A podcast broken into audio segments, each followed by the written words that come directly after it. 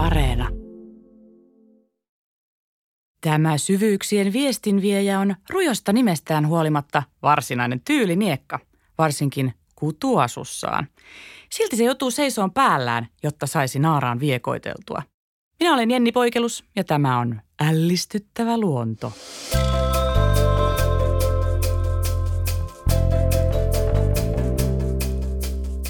Kosteana kevätyönä Pohjois-Karjalan pienillä metsälammilla käy kova lätinä. Siellä on melkoinen parihaku päällä.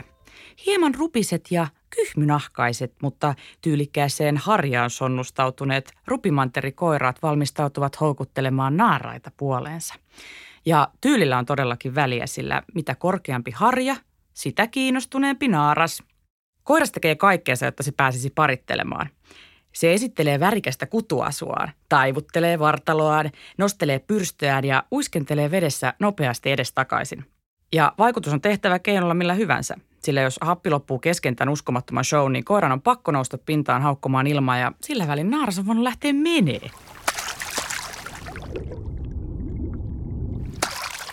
Tämä uskomaton viekottelu saattaa kestää tunteja tai jopa pari päivää, riippuen tämän naaraan vastaanotosta – jos naaras kelpuuttaa tämän viettelijän, sitten on vasta luvassa villi soidin tanssi. Koiras värisyttää ja nostaa pyrstöään ja paukuttaa sitä ruumistaan vasten, jotta feromonit leviäisi ja naaras olisi varmuudella koukussa.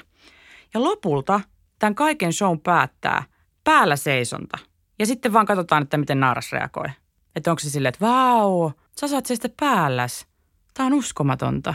Rakastellaan itselle ainakin toimisi.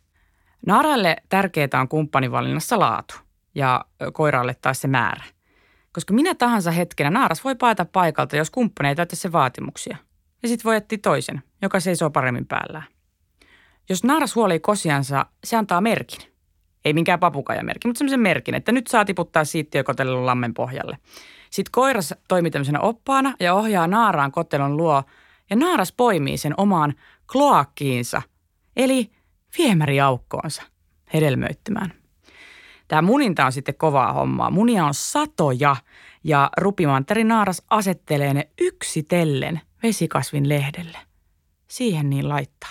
Ja sitten taittaa lehden takajaloillaan munan suojaksi, jotta muna olisi turvassa auringon UV-säteeltä, eikä sitten tipahtaisi sinne lammen pohjalle hapettomaan veteen.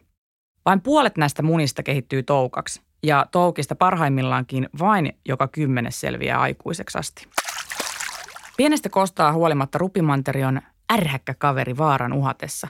Jos sille alkaa ryppyilemään, se pystyy erittämään iholleen tämmöistä hermomyrkkyä ja sitten sillä on terävät hampaat, jolla se saattaa purastaa ahdistelijaa.